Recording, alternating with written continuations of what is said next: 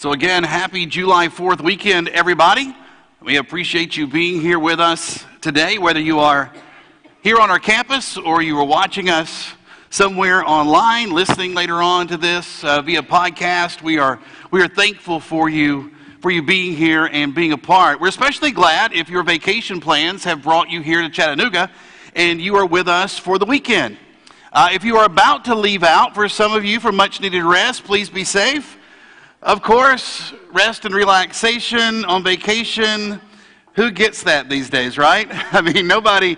This is this this is what uh, forever in my mind. This is what vacation. That is truly what it looks like. But good luck if that's what you're up to this particular weekend.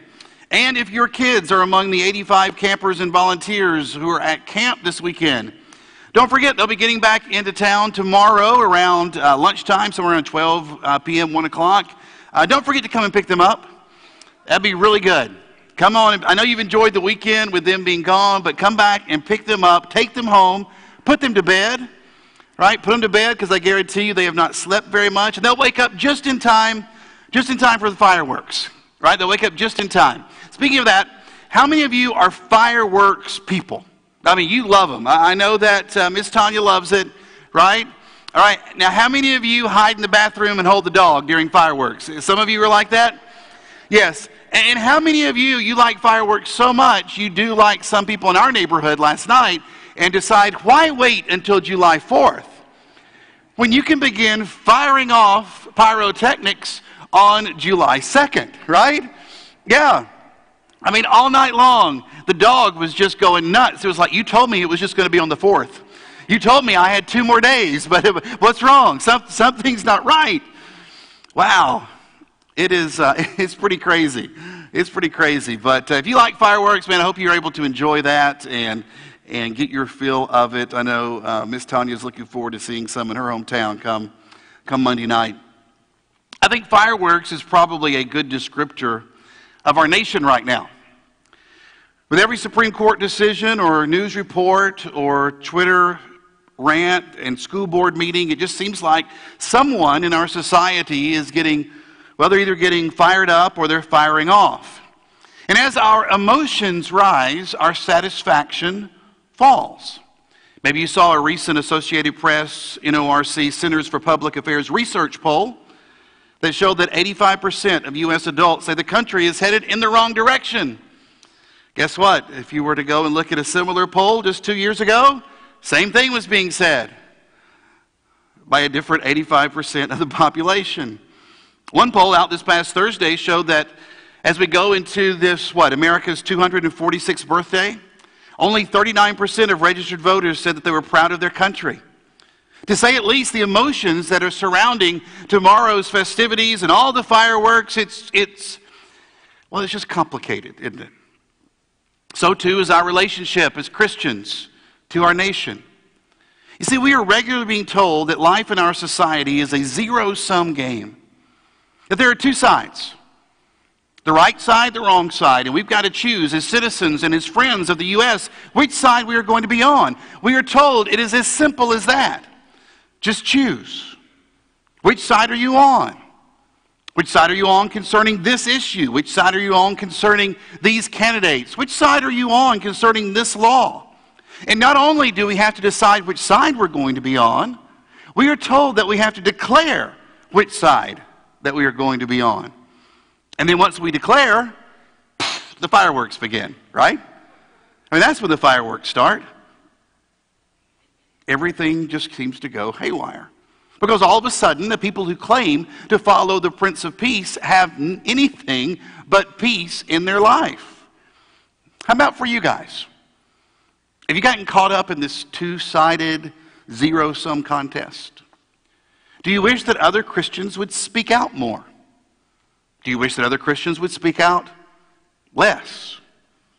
Do, do you just wish everything, everyone would just stop? Stop all the name calling and, and stop the posturing. Do you wish people would just start? Start loving, start voting, start organizing, has your anxiety level over these last couple of years just, just gone through the roof? I mean, what's a Christian supposed to do? Well, I want us to spend some time this morning addressing that very question. What is the responsibility of a follower of Jesus that lives in a polarized society? I, I, look, I, I know that there is more to be said about this that I'm going to be able to do, and I'm going to try to keep this about 25 minutes or, or so. But I hope this is going to be the beginning of a conversation that serves to simplify a very complex issue. So before we dive in and uh, put on our big girl and big boy pants, how about we um, give thanks to God? Father, we do thank you for the way in which you have blessed our lives, for the way that you have watched over us individually and as families. Father, we, we thank you for your goodness. We thank you for your grace and, and for your mercy. And Father, we thank you for your patience. We thank you that you're patient with us as we struggle to figure out just how we need to respond in times of polarization. God, we want to be your ambassadors and we want to be able to, to shine a light in this world that points other people to you. Father, help us to, to do that in the best way possible, a way that truly honors you. Father, we do pray for, for this country. We pray for those who are in positions of leadership. We pray for, for, for those who are in Washington. We pray for those in every single state of this union. We pray for all of the citizens. We, we pray for, for all of those who, who come to this country seeking something better. We pray for all who, who desire to enjoy the freedoms that this country has had through the years. Father, we ask that not only you bless this nation, but Father, we, we know that your blessings pour out on every single nation of the world. We, we know that you do not have a singular nation that you look to with favor. And we thank you for sending Jesus for the world so that, so that all might be able to come into saving grace. And so we thank you for that continued blessing, Father, and ask again that we might be able to represent those blessings, to represent the freedom that we have in Christ in a way that would bring honor and glory to you. Father, give us peace during tumultuous times. Allow us to rejoice during those times we need to rejoice. Allow us to, Father, allow us to weep during those times where we need to weep. But through it all, Father, allow us to remember where our true allegiance lies with you. In the name of Jesus that we pray. Amen. Matthew chapter 28 is a passage that you know very well. It's one of those you probably remember from Sunday school. You heard it at home. Maybe it was put up on the wall somewhere in grandma's kitchen. Jesus came to his disciples and said, I've been given all authority in heaven and on earth. Therefore, go and make disciples of all nations, baptizing them in the name of the Father, Son, and the Holy Spirit. Jesus' final direction to his followers was to go and make more followers. In essence, he said, Don't let what I began end, well, don't let it end with me, and don't let it end with you. The first students of Jesus were to teach others to be students of Jesus. But notice he did not leave the content of their lessons up to them. He said, Teach these new disciples, teach them to obey all the commands that I have given you. And his most recent command, as we studied last week, was to love one another as he had demonstrated that same love. Friends, as followers of Jesus, as followers of Jesus, we have not been called to make America great again, and we have not been called to build back better. We have been called to call others to be followers of Jesus, to preach and to practice loving each other as Jesus loved us. The primary task of the community of Christ is, is not to gain or, or wield power over the unbelieving world. Neither are we called to dominate the political communities that do not accept Christian claims. Simply put, saving America is not the mission of the church. And this is going to stay up on the screen for a few minutes so we can look at that a little bit and internalize it. Friends, the moment our love or concern for country takes precedent over our love for the people in our country or our world, then we are off mission. And we cannot, as Christians, put more energy into advancing a political platform than we do in advancing the cause of Christ.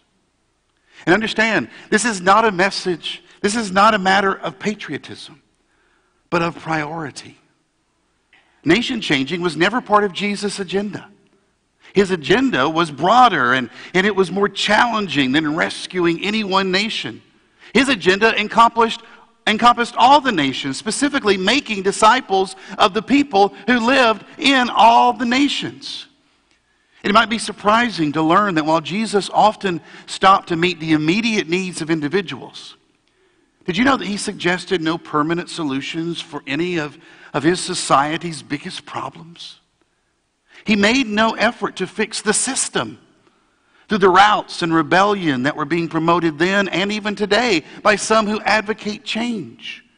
And there was so much, understand, that needed to be fixed. But while Jesus refused to fix or even address the, the systemic inequalities that were rampant in first century Judea and Samaria and, and Galilee, he never missed the opportunity. He never missed the opportunity to address an immediate need, regardless of who it was or what created that need in the first place. I really like how author and pastor Andy Stanley has put it. He said, For Jesus, a you always took precedence over a view. But that just seems so, it just seems so, what? An American? I mean, after all, don't we need to leverage our beliefs and views in order to bring about change? We say, don't we need to, to ban certain actions and, and don't we need to pack courts? Don't we need to take all of our theological eggs and, and put them in some political basket?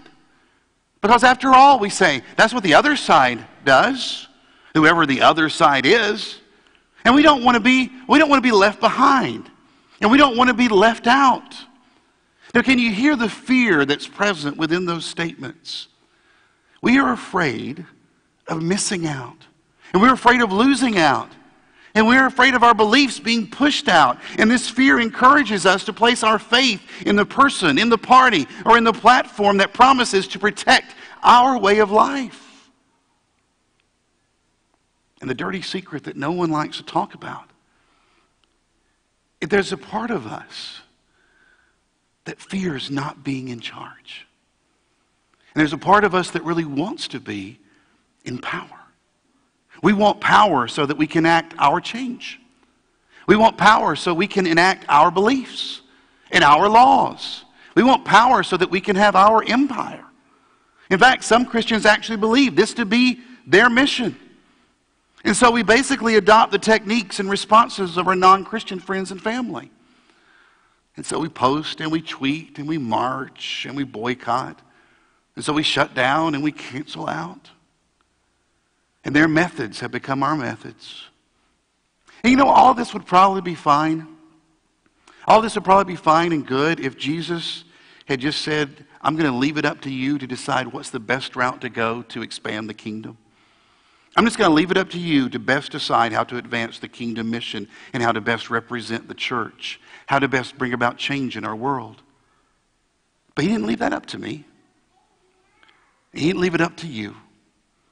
He didn't leave it up to any of us. And unless we believe that we know better than Jesus, then maybe we should consider doing what he taught and modeled.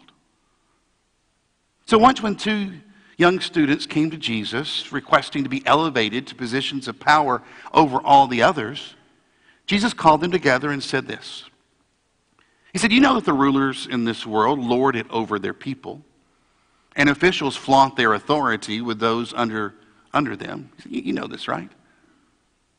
He said, But among you, among my students, among my followers, among you, it's going to be different. My people are going to be different. Because whoever wants to be a leader among you must be your servant, and whoever wants to be first among you must become your slave. For the Son of Man did not come to be served, but to serve others, and to give his life a ransom for many. Guys, I think we need to begin to understand that Jesus did not come to win.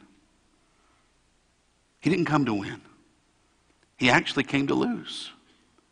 And that is the scandal of Christianity. The scandal of Christianity is that we exalt a beaten and naked and crucified Jesus as Lord and King. And the Apostle Paul would point out that when he preached a crucified Christ, the Jews were offended by that. And the Gentiles, well, they thought it was all nonsense. I mean, who follows that leader? Who worships that God? But he said to those called by God to salvation, both Jews and Gentiles, Christ is the power of God and the wisdom of God. And look, I know it seems incongruent and it seems counterintuitive, but Jesus did not come to win as the world defines victory. And his students, his followers, Christians, were asked to join the losing cause. But we want to win, right? I mean, I love to win. Man, I, I, love it. I, I, I dislocated a guy's collarbone in college playing intramural football. I didn't do it on purpose. I didn't feel bad about it because he was one of their best players. And guess what? When they had to cart him off the field in the gator, I knew that we were this much closer to victory. So I prayed for him, wished him well, told him to rub some dirt on it. Off he went. We want to win. That's just ingrained in many of us. However, when winning replaces following, when winning replaces following, we are able to sanctify all matter of unJesus like means to justify the end. We become quick to speak and slow to think. We criticize unbelievers for behaving like unbelievers. We criticize other believers without ever talking to them first. We rebrand slander as truth telling. We claim and we defend and we sue to ensure that our rights take property over defending the rights of others. We believe the worst. We rejoice when our enemies stumble. And saving America takes precedence over loving the American next door or the foreigner who's next door. Then winning has replaced following. So you listen to this and you say, all right, so, so Chris, does this mean that there's nothing that Christians can do to influence our nation? Absolutely not. That's not what I'm getting at. But we must remember that our mission is to disciple people, and our allegiance is to Christ and not a country. Jesus taught no one can serve two masters, for you will hate the one and love the other. You'll be devoted to one, and you will despise the other. And guys, for too long, far too many Christians have despised their master by co opting and recruiting him to bless the political party or platform of their choice. Guys, there are no Christian Republicans. There are no Christian Democrats because you can't have two masters. The cause of Christ does not have a political party, it has a church and the church is to bear allegiance to Christ. So, Jonathan Leeman, in his book, How the Nations Rage, remind us that Christians are, are heaven's ambassadors and our churches are its embassies. He says, Neither panic nor triumph becomes us, a cheerful confidence does. He says, We represent this heavenly future kingdom now, whether the skies are cloudy or clear. And, guys, the way that we declare our allegiance to this heavenly kingdom and I know it's going to sound strange, but it's not by becoming culture warriors, but it's by calling the culture to Christ. The term culture warrior or culture war was first used in 1991. 1991 by University of Virginia sociologist James Davison Hunter. In his words concerning the divisions within society, he, he, this is what he said.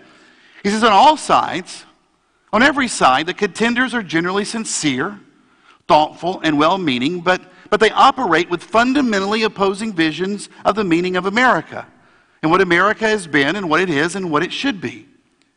And he pointed out that in a culture war, a dispute takes place between groups who hold fundamentally differing views of the world. And so, what we then do, we, we, try, we try through our political system, because that's how our nation is set up, we try through our politics to make sure then that our view of the world wins out. We have a certain view of what we want for our nation, for our country, for our world, and we go full bore into it. But if you think about it, no one ever wins the culture war. And actually, winning is not even the goal. The goal is warring. The goal is warring, it's not winning. That's why, even though your side might win a particular election or might achieve a specific court ruling, the very next day, the fear of the other side is rising up and striking back on the latest headlines because we fear the other. We fear the other, the other side, the other opinion, the other worldview, the other person. And because we're afraid, well, we divide. And you know that there are some who feel more comfortable with and believe they have more in common with people who share their political views than people who share their faith in Christ? Now, look, differences are inevitable, but division is a choice. And that's why I said earlier that a, a divided nation and a, a divided world needs to see a united church. I think it bears pointing out. I think it bears pointing out that Jesus' refusal to take sides in the cultural wars of his day was not because he lacked opinions or conviction. Right? Have you ever wanted to say, well, Jesus just didn't stand up for what was right? Have you ever wanted to say, well, Jesus just never spoke his mind enough? No, he had opinions and he had convictions, and he wasn't afraid to take a stand. But Jesus knew what we can't seem to get our heads around that when the church chooses a side as defined by any political party, we have chosen to side against the people on the other side. Right? Does that make sense? You cannot make disciples of people that you demonize publicly and labels as enemy of the faith or of the state. Who's going to listen to us? Who's going to hear our message? As Ed Stetzer asserts, you cannot hate people and engage them with the gospel at the same time. You can't war with people and show the love of Jesus. You can't, he says, be both outraged and on a mission. Guys, I know this is heavy stuff, but it's stuff that we need to consider and talk about. Because the problem with the culture wars is that there are always casualties. And if and when the church leads the faithful into battle, the casualty is always the faith of the next generation. Barna research has revealed that 71% of individuals with no faith and the majority of those are, are under the age of 45. But 71% of individuals with no faith, and the majority of those who have dropped out of church, again, majority of those under the age of 50, they view Christians as being too political. And those under the age of 50, those of you who are in this room, you're under the age of, uh, of 50, you have witnessed the culture wars up close and personal for the last 30 years. And, and as a result, as a result, th- those, those nones, and, and as a result, those people who have walked away, they have walked away from church communities of all flavors and of all denominations because they do not believe that church embodies the ethic of Jesus. And many have chosen to actually go stand on the opposite side of the culture war battle. See, the problem is that some have come to believe, some have come to believe that righteousness can only be achieved through legislation and that our Rabbi Jesus must be defended. Now, I seem to remember someone losing an ear once, but that's another story. Some have come to believe that we must harness the power of the state in order to change the behavior of the people. Friends, have we forgotten that no system of government and no political platform and no bill and no law or mandate can change a human heart? And it is the heart that must be changed. Jesus told us that out of a person's heart, out of a person's heart comes evil thoughts and sexual immorality in theft in murder in adultery in greed in wickedness and deceit and lustful desires in envy and slander and pride and foolishness. He says all of these vile things come from within and he says they defile the person. So imagine what would happen. Imagine what would happen if the church refused to take sides politically abandon our culture war mentality, and fearlessly and politically incorrectly addressed matters of the heart? What, what if we realigned our teaching and preaching and discipleship around Jesus and his new covenant command to love one another as I have loved you? What if we spent less time focusing on laws and more time focusing on the heart of the people those very laws impact? I mean, after all, when it comes to our legal system, just because something is legal does not mean it's spiritual. Legality does not equal righteousness. And at the same time, sinfulness does not equate with criminality. Just because something is inconsistent with Christian discipleship does not mean that it must be against a nation's laws. Because our nation is not God's kingdom. Not everyone is a disciple of Jesus. Not everyone recognizes the authority of God on their lives.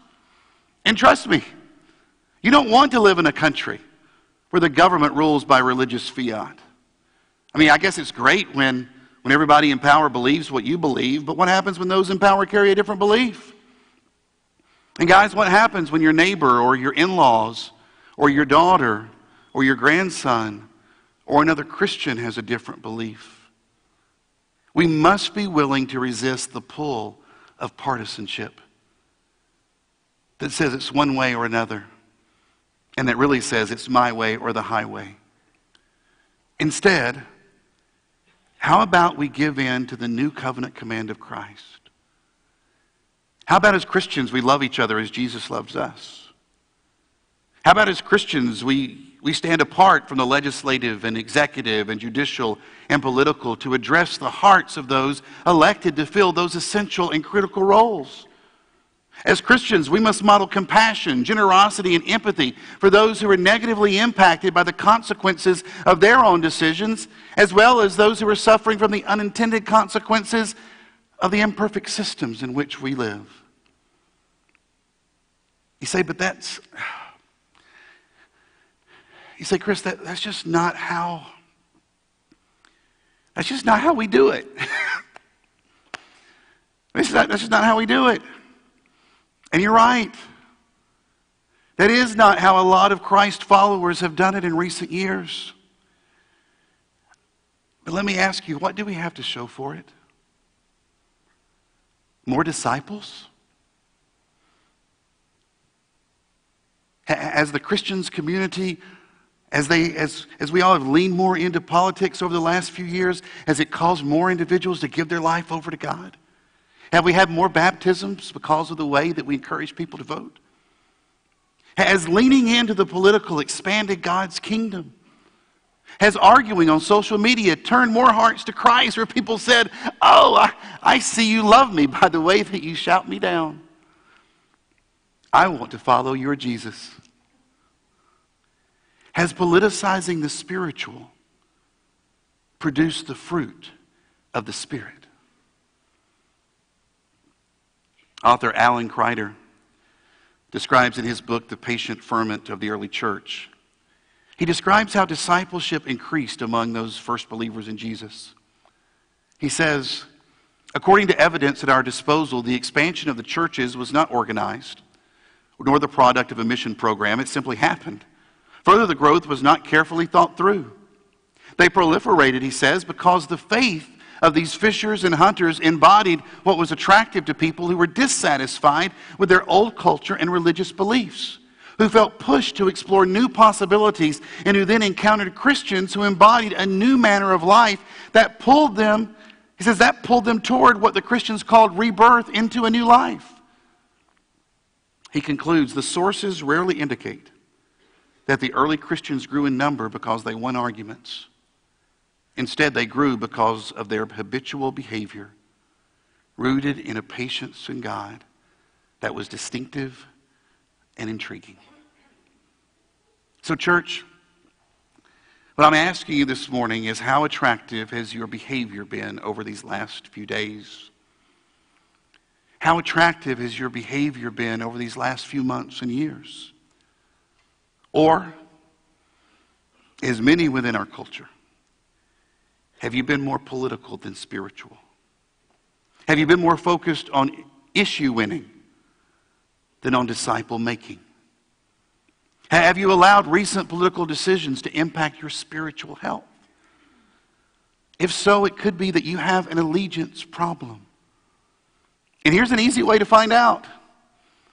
This 4th of July, are you more concerned about your neighbor's political views than their faith? Or how about if I ask it this way? Are you more concerned with your child's political views than their faith? Does that question at all create some tension in the room with you? Does it create tension as, you struggle with, with, with, what you've heard at work, with people say, and, and, and what you've been having conversations with people in your family or, or things that have gone on there at the ball field? Is there a tension as you think about what's more important to me, politics or, or faith?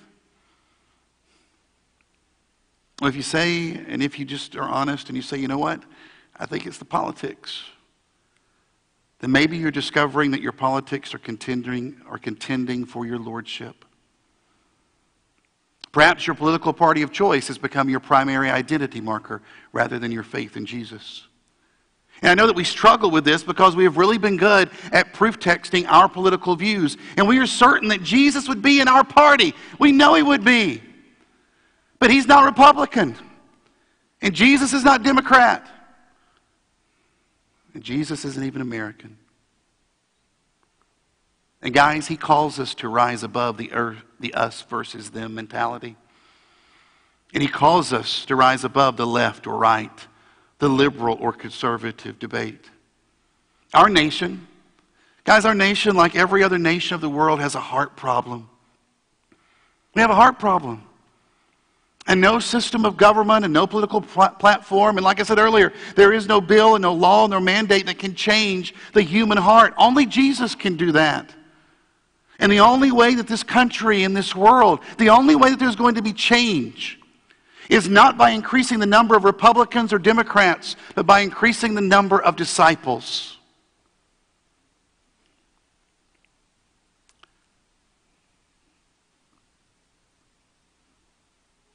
Jesus does have something to say about the issues in our world. He does have something to say about the issues that are dividing and alienating our society. And, friends, as a church, look, we can speak to the issues of race and sexuality and inequality and mental health and issues of life and death. We can speak to all of these issues without taking political sides. And as a follower, as Jesus followers, we can continue to live out Jesus' kingdom ethic of love and righteousness, sharing both grace and truth without alienating 50% of our society. Nation changing was never part of Jesus' agenda. His agenda was greater, his agenda was broader. It wasn't about rescuing any one nation. His agenda was about restoring all the nations of the world and drawing all the people of the world to Him. And, guys, that's what we've been called to do. That's what we've been called to do. That is our mission as disciples. It's that simple. Oh, I know it's complex, but it's that simple. So I want to encourage you this morning to declare your allegiance to Christ and give yourself over completely to His holy cause because our nation will be blessed and better when you do. Will you join me again in prayer? Father, again, we pray to you this weekend where we celebrate. We celebrate the nation that has afforded us so many privileges and, advantages and blessings. And Father, we are thankful for being citizens of this land and for all of the different things that we are able to enjoy because of that. But Father, help us to keep things in perspective. Help us to keep our allegiance where it should be as followers of your Son, as worshipers of you. Help us not to get so caught up in the system of this nation and of this world that we sacrifice the mission that you have given to us. Father, allow us to be disciples that will produce good citizens. Allow us to be disciples that will produce citizens in this country that will serve first, that will love, that again will forgive, that will, that will seek another's interest before our own. Father, allow our hearts to be changed so that as we are encouraging others to consider a heart change through you, we would not be hypocritical ourselves. Father, forgive us for those times where, in our exuberance and in our enthusiasm to defend Jesus, to defend you, to stand up for your word, that we have gone about it in ways that are more, or that more resemble our culture than your spirit. Father, we pray for other opportunities, for other opportunities to to speak your word and to declare your message, to talk about your kingdom, and to live out that kingdom ethic in our neighborhoods. But Father, we believe that it can, it could truly change. It could change us. It could change our neighbors. It could change our community, our city. It could change our state. It could change our nation. Father, your kingdom can change this world. We thank you for not abandoning us in this place. We thank you for not leaving it all up to our own ingenuity and for whatever we want to do.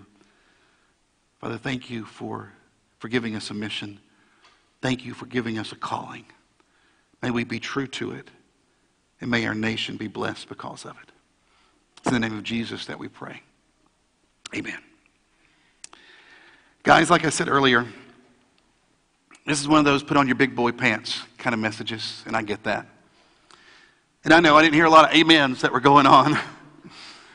and I know that as you're leaving here today, there, there are some of you that are going to go out a different door. There are some of you that are going to come right to me. If you have concerns about anything that was said today, I'll be glad to give you a copy of the manuscripts. Be glad for you to be able to look at that. I'll be glad to talk with you about any of the things that were discussed. Guys, our, our country's divided. We don't have to be. Differences are inevitable. Division is a choice. I pray that we would choose to be disciples of Jesus and to follow where he leads. That is the light that needs to shine. And so that's what we're going to sing about as we close out this time together. We're going to sing Shine, Jesus, Shine. And if you would like to be baptized into Christ this morning, we would love to celebrate with you as you come to make that known. If you'd like to come this morning and just be honest, say, you know what? I, I, have been there. I, I jumped in that political well and I got so caught up in it that, that I lost, I lost my mission. We'd love to pray with you. If you'd like to go and speak to one of our elders, to be in the back room, there in our prayer room, just outside in our lobby. If you'd like to just have some one on one time, we'd love for you to have that. Guys, you are a disciple of Jesus Christ. And as such, you have been called to go make other disciples of Jesus Christ. Let's let that be our mission this week and every week as we stand and give praise to God.